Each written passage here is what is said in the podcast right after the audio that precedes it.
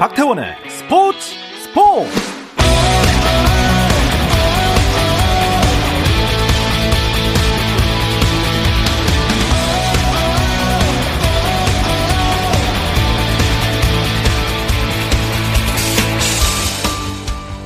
스포츠가 있는 저녁 어떠신가요? 아나운서 박태원입니다. 오늘 이슈들을 살펴보는 스포츠 타임라인으로 출발합니다.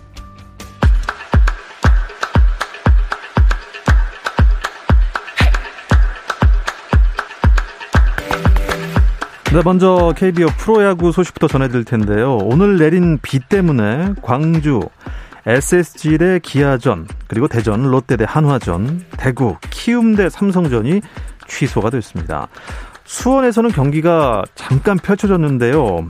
갑작스럽게 내린 폭우 때문에 두산과 KT 3회 말 진행 도중 중단이 됐다가 노게임이 선언됐습니다. 취소가 됐군요. 그리고 선두로 올라선 LG는 마지막 FA 이용찬을 영입한 NC를 상대하고 있습니다. NC는 이용찬과 3 플러스 1년 최고 27억 원의 계약을 했다고 밝혔습니다. 계약금 5억 원, 보장액은 14억 원이고요. 여기에 인센티브 13억 원이 붙었습니다. 그래서 더 눈길을 모은 이 경기 현재 6회 말이고요.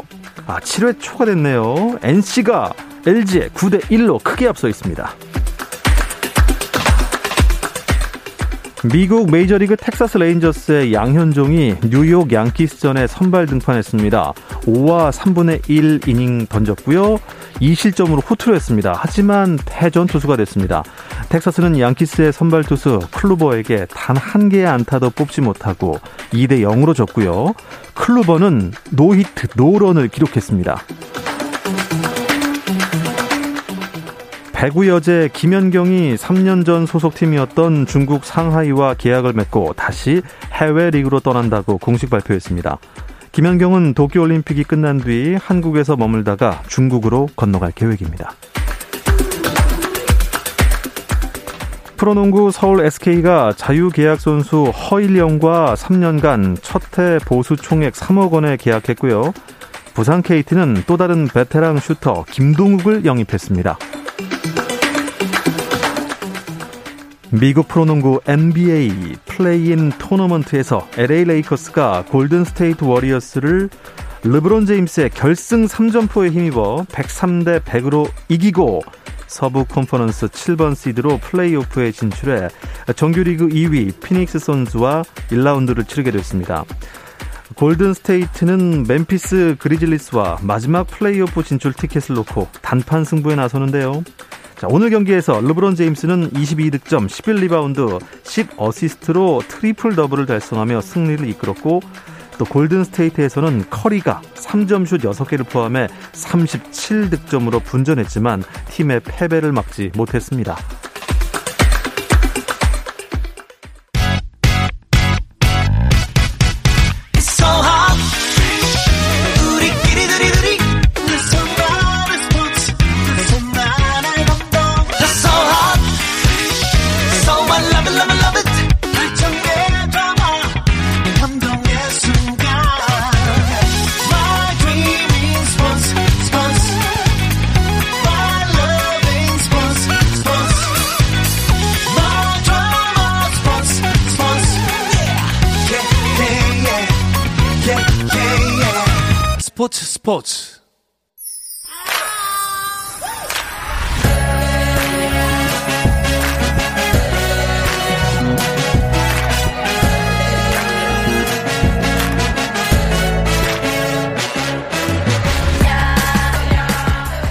목요일에는 해외 축구 이야기와 함께하고 있죠. 라디오의 발롱도르를 꿈꾸는 이건 김정용의 랄롱도르 시작하겠습니다.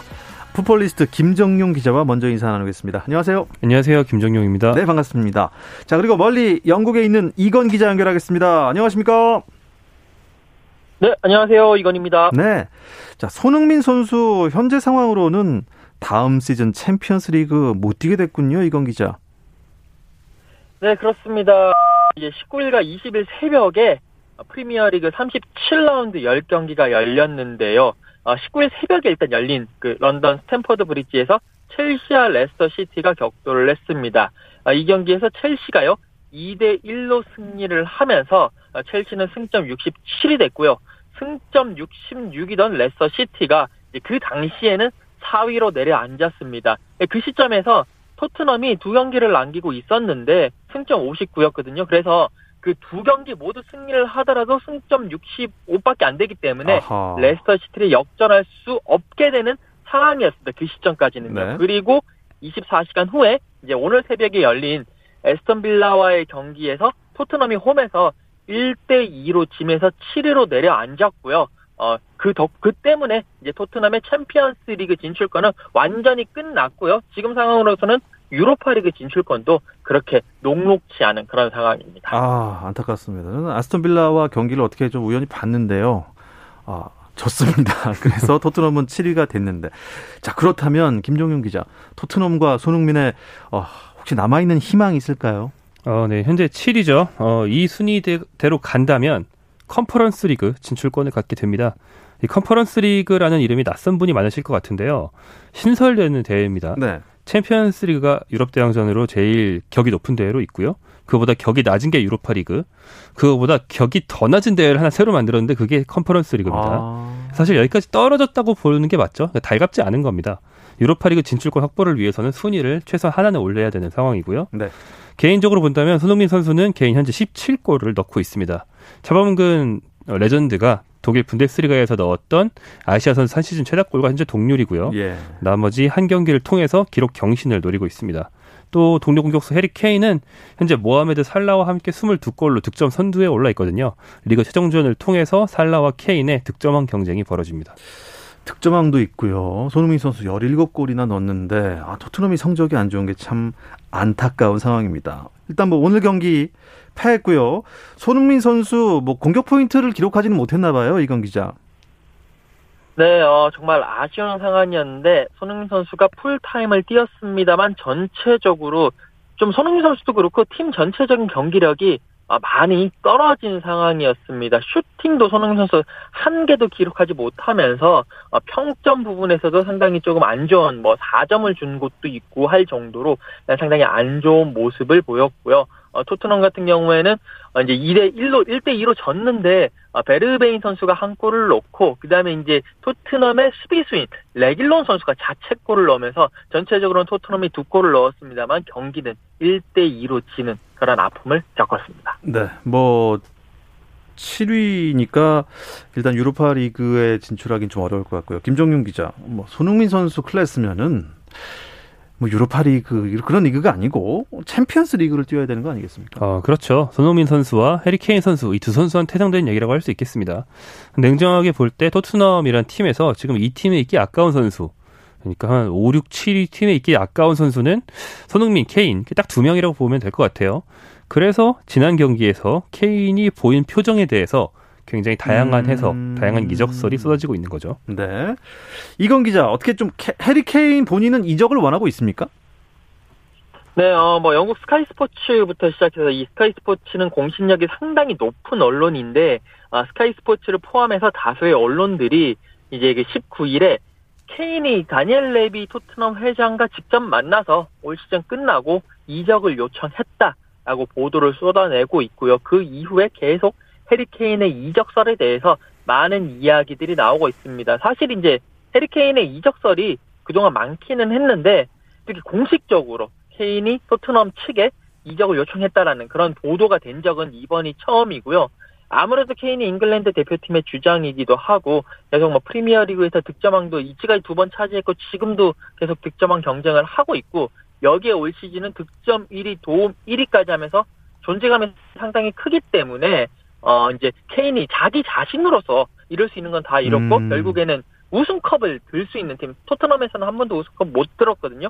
그렇기 때문에 우승컵을 들 수 있는 팀으로 이적을 하고 싶은 마음이 이제는 상당히 크고 이제 좀 놓아줘야 할 때가 아닌가라는 보도들이 계속 잇따라 나오고 있습니다. 뭐 우승컵을 들 수 있는 영국 프리미어리그 팀이라면 뭐 맨시티, 맨유, 뭐 첼시 이런 팀들이 있을 텐데 김종윤 기자 해리 케인 지난번에요. 엄청 몸값이 비싸다는 얘기를 들었습니다. 네네.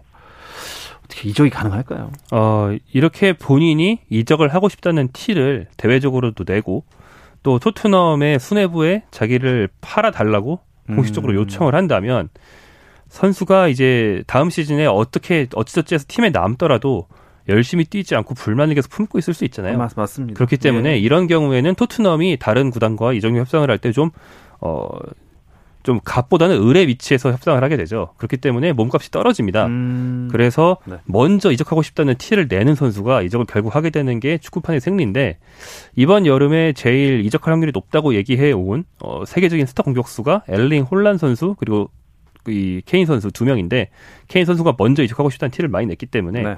케인 쪽이 먼저 성사되지 않겠나라는 이제 기대들을 다들 하고 있는 거죠. 어느 팀으로 갈 것 같아요? 어, 저는 뭐 모든 팀들이 다 뭐 가능성은 있겠지만 네. 맨체스터 시티가 가장 좀 유력한 후보, 가장 케인을 가- 적극적으로 원할 팀이 아닐까 싶은데요. 음, 맨시티는 지금 레전드인 세르히오 아구에로 선수가 나갔고 나갈 예정이고 그다음에 대체자인 주, 어, 제주스 선수는 그렇게 믿을만 선수가 아니기 때문에 음, 꼭 케인이 아니더라도 무조건 스타 공격수 한 명은 꼭 사야 되는 팀입니다. 그렇군요. 이건 기자, 현지에서는 어떤 전망들 나오고 있습니까? 어, 이제 오늘 새벽에 열렸던 에스턴 빌라와의 경기, 이게 이제 토트넘의 마지막 홈 경기였는데, 이 경기가 끝난 이후에 케인 선수를 비롯해서 이제 토트넘 선수들이 경기장을 한 바퀴 돌면서 팬들에게 인사를 하는 모습이었습니다. 그리고 난 다음에 그 인사하는 케인의 모습이 각 신문이라든지 방송에 대문짝하게 실리면서 어, 이번 이 경기가 아마도 케인이 토트넘 유니폼을 입고 치르는 마지막 홈 경기가 될 수도 있다라고 보도를 하고 있고요.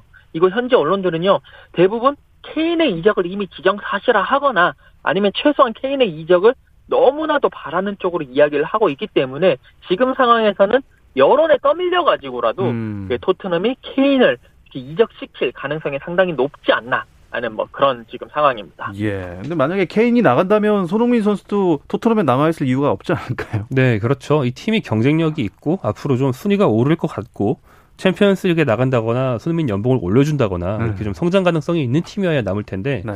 케인까지 나간다면 이 팀은 떨어질 것밖에 안 남거든요.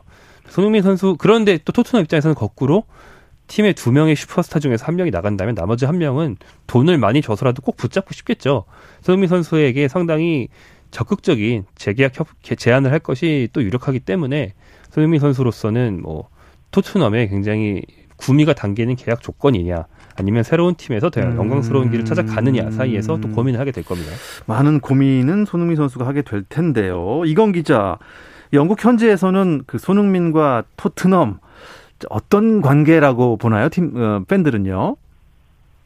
어, 지금 일단 토트넘과 손흥민 선수에게 재계약 문제가 계속 이슈로 떠오르고 있었고요. 앞으로도 계속 떠오를 상황입니다. 뭐 김정현 기자가 이야기한 대로 토트넘 입장에서는 케인을 보내더라도 손흥민 선수는 최소한 보내지 않겠다. 그러니까 케인에게 줄 연봉을 이제 아낄 수가 있고 또 이적료도 이제 많이 남길 수가 있으니까 그 돈을 가지고라도 어, 손흥민 선수를 이제 잡아놓겠다. 네. 라고 이제 예상을 하고 있고 팬들도 손흥민 선수만은 케인은 어차피 보낼 수밖에 없고 음. 손흥민 선수만은 떠나지 말라 라는 그런 입장들을 많이 그런 바람들을 많이 내고 있습니다. 그리고 또 현실적으로 봤을 때 지금 이제 코로나 팬데믹으로 인해서 많은 유럽 구단들이 재정적인 어려움을 겪고 있는 상황입니다. 이 상황에서 손흥민 선수의 몸값을 부담할 수 있는 구단들이 과연 얼마나 되겠느냐. 손흥민 선수도 물론 케인 선수보다는 이적료가 적지만 그래도 만만치 않은 이적료이기 때문에 아, 그런 현실을 감안해 봤을 때 어, 손흥민 선수의 토트넘에서의 탈출은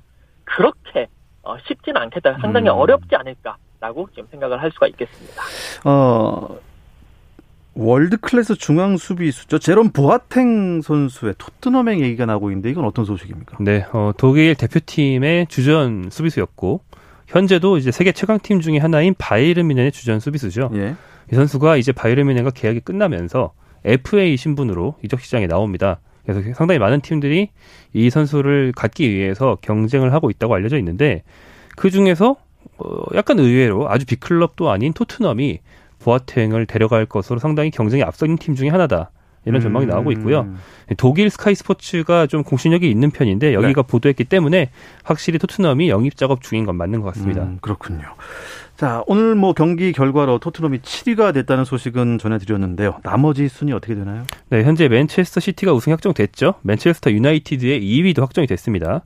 어, 토트넘은 4위 가능성이 없어졌는데 현재 3, 4위에 들 팀이 관건이죠. 네. 첼시가 3위, 리버풀이 4위, 레스터 시티가 5위인데요. 첼시와 5위 레스터시 사이의 승점 차가 1점밖에 안 납니다. 아, 그래서 여기가 굉장히 그렇네요. 치열하고요. 네. 또 아래쪽으로 가보면 강등권이 일찌감치 확정이 됐죠. 풀럼, 웨스트 브로미치, 셰필드 이 세 팀이 2부인 챔피언십으로 강등됩니다. 네. 아, 첼시의 레전드 프랭크 램파드가 프리미어리그 명예 전당에 입성했다는 소식도 있는데요. 잠시 쉬었다 와서 이야기 나누겠습니다. 감동의 순간을 즐기는 시간. 스포츠, 스포츠. 박태원 아나운서와 함께합니다. 해외 축구 이야기를 나누고 있습니다. 라디오의 발롱도르 이건 김정용의 랄롱도르 듣고 계시고요. 풋볼리스트 김정용 기자, 영국에 계신 이건 축구 전문 기자와 함께하고 있습니다. 아, 이건 기자, EPL이 공식 홈페이지를 통해서 명예전당 헌액 명단을 발표했네요. 네, 어, 계속 이제 그 명예전당에 헌액될 어, 사람들을 발표를 하고 있었는데요. 네, 처음에는 이제 티에리 앙리, 데니스 베르캄프, 앨런 시어러, 스티븐 제라드가 이미 이제 그 헌액 대상자로 확정이 됐고요. 네. 이번에 이제 최근에 맨체스터 유나이티드의 전설인 에릭 칸토나 그리고 로이 킨이 추가가 됐고 또 첼시에서 좋은 모습을 보였던 아, 프랑크 램파드 감독들 아, 감독도 역시 이제 선정이 됐습니다. 램파드는 웨스트햄에서 프리미어리그에 데뷔를 했고 2001년에 첼시로 이적한 이후에 프리미어리그를 대표하는 레전드 미드필더이자 공격수로서 발돋움을 했고요. 아, 첼시의 리그 세, 세 차례 리그 우승 그리고 아, 챔피언스 리그 우승까지 아, 이끈 아, 그런 모습을 보여줬고 좀 아쉬운 거는 이제 은퇴하고 난 이후에 감독으로서 더비 카운티를 이끌었다가 첼시 감독이 됐는데 네. 이 첼시 감독을 하다가 아, 가장 최근에 이 성적 부진을 이유로 경질되면서 만약에 계속 첼시 감독을 하고 있으면서 이 프리미어리그 명예의 전당이 헌액됐었으면 그 영광이 더욱더 배가가 됐을 건데 그게 조금 아쉬운 부분으로 남고 있습니다. 램파드 하면은 뭐 저희가 전 사실 그 축구 게임을 통해서 제일 먼저 봤습니다. 아, 그렇죠. 예, 네. 그 미드필더로서의 그 능력치가 엄청나지 않습니까, 램파드 선수? 아무데서나 슛 버튼을 누르면 다 들어가는 네, 그런 그러니까. 말이죠. 네. 그런데 감독까지 잘했으면 더 좋았을 텐데 조금 아쉽습니다. 네, 어, 사실은 첼시 첫 시즌까지는 승승장구했다가 네. 바로 이번 시즌에 이제 처음 실패를 맛본 거죠. 현재 어, 무직 상태인데 명예전당이 헌학이 됐으니까 오랜만에 한번 언론에 나왔어요. 네, 인터뷰 자리에서 좀 재밌는 얘기들을 했는데 어, 첼시라는 팀이 원체 감독을 잘 갈아치우는 거를 선수 시절부터 많이 봤지만 나한테 그럴 줄은 몰랐다. 아, 그런 얘기를 하면서 네. 어, 본인은 경질되는 순간까지도 내가 이 팀을 이끌고 다시 반등시킬 수 있을 거라고 생각하고 프로젝트를 까, 짜고 있었는데 가- 네네. 경질이 됐다. 그래서 충격을 받고 상처를 좀 받았다. 하지만 나중에 이제 구단주가 문자로 위로의 문자를 보내주고 하는 과정에서 좀 따뜻함을 느끼기도 했고 현재는 이제 감독뿐 아니라 선수로서도 굉장히 오랫동안 몸담았던 친정팀인 첼시가 챔피언스리그 결승에 가 있잖아요. 네. 네, 꼭 우승하기를 바란다는 응원 메시지도 남겼습니다. 네. 그 결승전에 또 나타나겠죠. 아, 네, 어딘가에는 있겠죠. 네. 그렇습니다. 이건 기자, 그 EPL 명예전당은 언제 만들어진 건가요? 네, 이게 어 이게 올해 EPL 명예의 전당이 만들어졌습니다. EPL이 이제 프리미어리그가 1992년에 이제 출범이 됐죠. 그 전에는 그냥 디비전 1 1부 리그로 했다가 이제 다시 환골 탈퇴를 하면서 1992년에 프리미어리그가 새로 만들어졌고요. 이 20년 만에 어, 아, 30년 만에 이제 그 명예의 전당이 만들어졌는데 여기에 들어가기 위한 조건이 상당히 까다롭습니다. 음. 일단 뭐 한 클럽에서 200경기 이상을 뛰거나 아니면 10년간 베스트 11 아니면 20주년 베스트 11에 선정되거나 득점왕 아니면 최고 골키퍼를 수상을 하거나 시즌 MVP 뭐 프리미어리그 3회 우승 아니면 100골 이상 넣거나 100번의 무실점 경기를 한 경우 그러니까 그 조건들 중에 하나 최소한 하나는 어, 들어가 있어야 되고요. 그게 만약에 안 되면 어, 프리미어 리그에서 250 경기 이상 뛴 선수들을 대상으로 아마 선정위원회에서 여러 가지 검토도 하고 팬들의 투표까지 이 감안을 해서 이 명예의 전당에 헌액될 선수들을 이렇게 어, 선정하게 됩니다. 네. 아, 뭐 티에리 앙리 선수가 처음으로 이제 명예 전당에 헌액이 됐다고 하는데 골든 부츠를 4회나 수상한 티에리 앙리 분명히 명예 전당에 오를 만 했습니다. 영국에는 또 우리나라 지소연 선수가 있지 않습니까? 어, 챔피언스 리그 우승 문턱에서는 좌절 얼마 전에 했어요. 네, 어, 최근에 바르셀로나를 상대했는데 시작하기 전부터 바르셀로나가 정말 전력이 강하다고 지소연 선수가 경계를 하고 있었거든요. 네. 그런데 초반부터 좀 더 우발적인 사건들이 많이 일어나면서 바르셀로나가 일방적으로 첼시를 이제 꺾었습니다. 그래서 맞습니다. 일찍 대량 실점하면서 0대 4로 대패했고요. 원래 이 첼시와 바르셀로나 둘 다 여자 축구계에서는 남자 축구와 달리 최강은 아니었어요. 그런데 최근 전폭적인 투자로 새로운 음. 왕좌를 노리고 있는 좀 신흥 강호였거든요. 네. 근데 바르셀로나가 먼저 정상에 오르는 데 성공했습니다. 네. 그래도 어, 완전히 끝난 건 아니지 않습니까? 그 네, 맞습니다. 어, 이 첼시 같은 경우에는 어, 일단 리그 우승했고요. 리그컵 우승을 했고요. 이 챔피언스 리그는 준우승으로 마감을 했는데 한 대회가 남아 있습니다. FA컵이 남아 있는데 지금 첼시가 16강까지 진출해 있고요.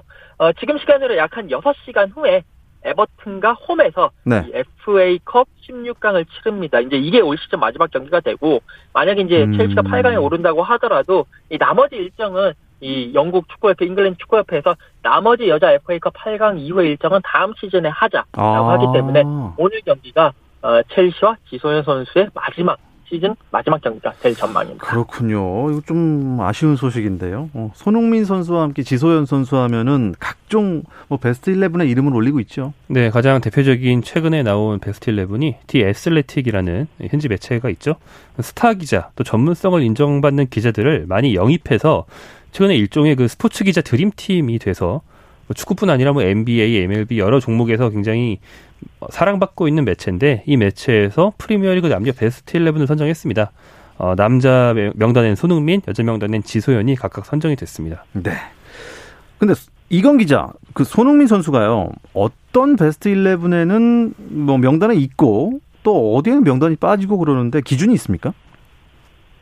어, 이게 일단 기본적으로 그 베스트 11을 뽑는 뭐 사람이라든지 뽑는 기간에 따라서 그들의 입맛에 따라서 이제 뭐 누구는 선정되고 누구는 선정 안 되고 이런 부분이 있습니다. 이제 이런 상황인데 사실 손흥민 선수 시즌 기록이 22골 17도움 그리고 리그에서는 17골 10도움입니다. 개인 기록으로 보면 거의 프리미어 리그를 전체를 이렇게 호령할 만큼 정말 좋은 기록, 좋은 모습을 보여주고 있는데 지금 어떤 데는 들어가고 어떤 데는 안 들어가는 가장 큰 이유 중에 하나가 팀 성적입니다. 아무래도 이제 베스트 11 뽑을 때는요, 팀 성적을 반영할 수밖에 없는데 지금 토트넘이 7위, 아니 마지막 경기 잘해도 6위까지밖에 못 올라가는 상황이고요. 이런 상황에서 토트넘의 대표 선수로 해리케인이 이미 다 이름을 올렸어요. 해리케인 선수가 너무 잘하기 때문에 뭐 이런 상황에서 또 다시 이 7위권 팀에게 있는 선수에게 베스트 11 음. 자리를 하나 내주는 거는 선정하는 입장에서 약간은 부담스러울 수밖에 없는 상황이고요. 여기에 플러스해서 이 팔은 좀 또 안으로 굽는다고 아무래도 잉글랜드 매체들이 잉글랜드 기자들, 잉글랜드 뭐 해설위원들이 잉글랜드 선수에게 좀 보이지 않는 어드밴티지를 부여를 하면서 어, 손흥민 선수가 이름을 못 올리는 경우도 좀 많이 있는 것 같습니다. 자, 너무 영국에 오래 머물렀습니다. 이제 독일로 가보겠습니다. 독일 2부 리그 홀슈타인 킬이 이제 승격을 하냐 마냐 지금 기로에 서 있는데 이재성 선수가 있지 않습니까? 어떻게 됐나요? 네, 어, 현재 2위입니다. 이제 최종전만 앞두고 있는데 2위인데요. 독일 2부에서는 1위와 2위는 그 뒤로 볼것 없이 바로 1부 리그 승격이 결정이 됩니다. 네. 그래서 2위를 지키기만 하면 되는데요. 그런데 2위가 그런데. 아직 확정되지 않았습니다. 아. 어, 시즌 최종전을 23일에 갔는데 네. 이 경기 상대가 다름슈타트거든요. 홀슈타인 킬이 다름슈타트에 진다면 상황에 따라서 경우에 따라서는 3위로 떨어질 수도 있습니다. 3위로 떨어진다고 승격이 좌절되는 건 아니고 그 경우에는 1부 리그 16위 팀과 플레이오프를 해서 음. 이겨야만 1부 리그로 올라갈 수 있습니다. 네. 어쨌든 홀슈타인 킬이 무조건 이겨서 1부 리그로 올라갔으면 좋겠습니다. 그 다른 우리나라 유럽파들 소식도 전해 주시죠. 네, 어, 이강인 선수 얘기를 좀 해볼까요? 이강인 선수가 여전히 재계약을 거부한다는 소식이 현지 매체에서 계속 나오고 있고요. 네. 이적설이 좀 계속 퍼지고 있는데 최근 보도는 좀 흥미로운 게 이강인 선수와 발렌시아 구단과의 계약 기간이 딱 1년 남았거든요. 그런데 이렇게 조금 남았을 때는 이적료가 저렴해지는 게 또 축구계의 법칙입니다. 음, 그래서 이강인 그렇군요. 선수의 몸값이 원래 거론되던 가치의 약 3분의 1에 불과한 600만 유로 정도로 떨어져서 올여름 팀으로 옮길 것이다라는 전망이 나오고 있고요. 이렇게 만약에 실, 실현이 된다면 이강인 네. 선수에겐 호재죠. 더 많은 팀이 이강인 선수를 노리고 달려들 수 있으니까요. 팀을 골라갈 수 있게 됩니다. 네. 어, 다른 팀에서 또 이강인 선수를 보는 것도 또, 또 다른 재미일 것 같습니다. 자, 이건 기자. 아, 이탈리아 대표팀 그 유명한 특이한 모자를 쓰고 있는 그 부폰 골키퍼 있지 않습니까? 마지막 세리머니를 펼쳤다는데 뭔가요?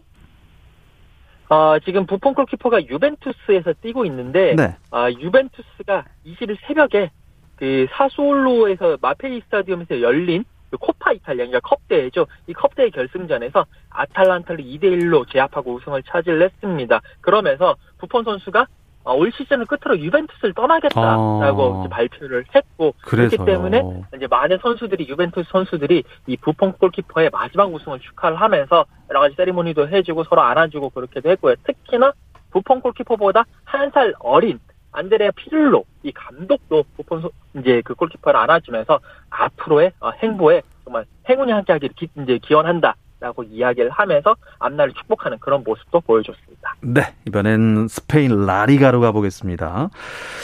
라리가 우승팀이 누구 가 될지 참 관심사인데 바르셀로나가 탈락됐어요. 네, 어, 이제 딱 여기도 다 한 경기씩 남았습니다. 네, 현재 아틀레티코 마드리드가 1위를 지켰고요. 네. 승점 2점 차로 레알 마드리드가 2위 추격하고 있습니다. 그리고 이제 최종전에서 실수만 안 한다면 아틀레티코 마드리드가 자력으로 우승을 할 수 있게 되는 거죠. 그런데 바르셀로나가 3파전이었는데 최근 3경기에서 2무 1패로 극심한 부진을 보이면서 네. 우승 레이스에서 일찌감치 탈락했고 예. 3위를 지키거나 혹은 바르셀로나는 4위로 떨어질 수도 있습니다. 네. 자, 이제 우승이 2파전인데요. 다 마드리드네요. 이건 기자는 어떤 팀이 우승할 것 같나요? 어, 저는 계속 레알 마드리드를 밀었는데 네. 이 레알 마드리드가 최종전에서 어, 비아레알과 맞붙습니다. 홈에서 맞붙는데 지금 비아레알이 유로파리그 결승을 앞두고 있기 때문에 좀 힘을 뺄 것 같고요. 아틀레티코 마드리드는 바야돌리드 원정을 가기 때문에 원정 경기에서 무승부를 거두고 레알 마드리드가 이기면서 레알 마드리드가 어, 우승을 차지하지 않을까 네. 하는 생각이. 김종용 기자도 같은 생각이십니까? 어, 근데 재밌는 게 하나 있는데 어, 레알 마드리드의 핵심 미드필더 토니 크로스 선수가 코로나19 확진 판정을 받았어요. 아이고, 예. 이 팀이 이번 시즌 여, 65골을 넣었는데 부상자가 65명이 나왔습니다. 레알 마드리드는 이번 시즌 부상 악령이 정말 단단히 씌인 팀이 됐습니다. 네. 아, 결국 어떤 팀이 1위를 할지는 아직도 안개 전국이군요. 네, 이 이야기 끝으로 이번 주 랄롱 들은 여기서 마치도록 하겠습니다. 영국에 있는 이건 축구 전문 기자 고맙습니다. 감사합니다. 네, 그리고 풋볼리스트 김정용 기자 수고하셨습니다. 고맙습니다. 내일도 저녁 8시 30분입니다. 박태원의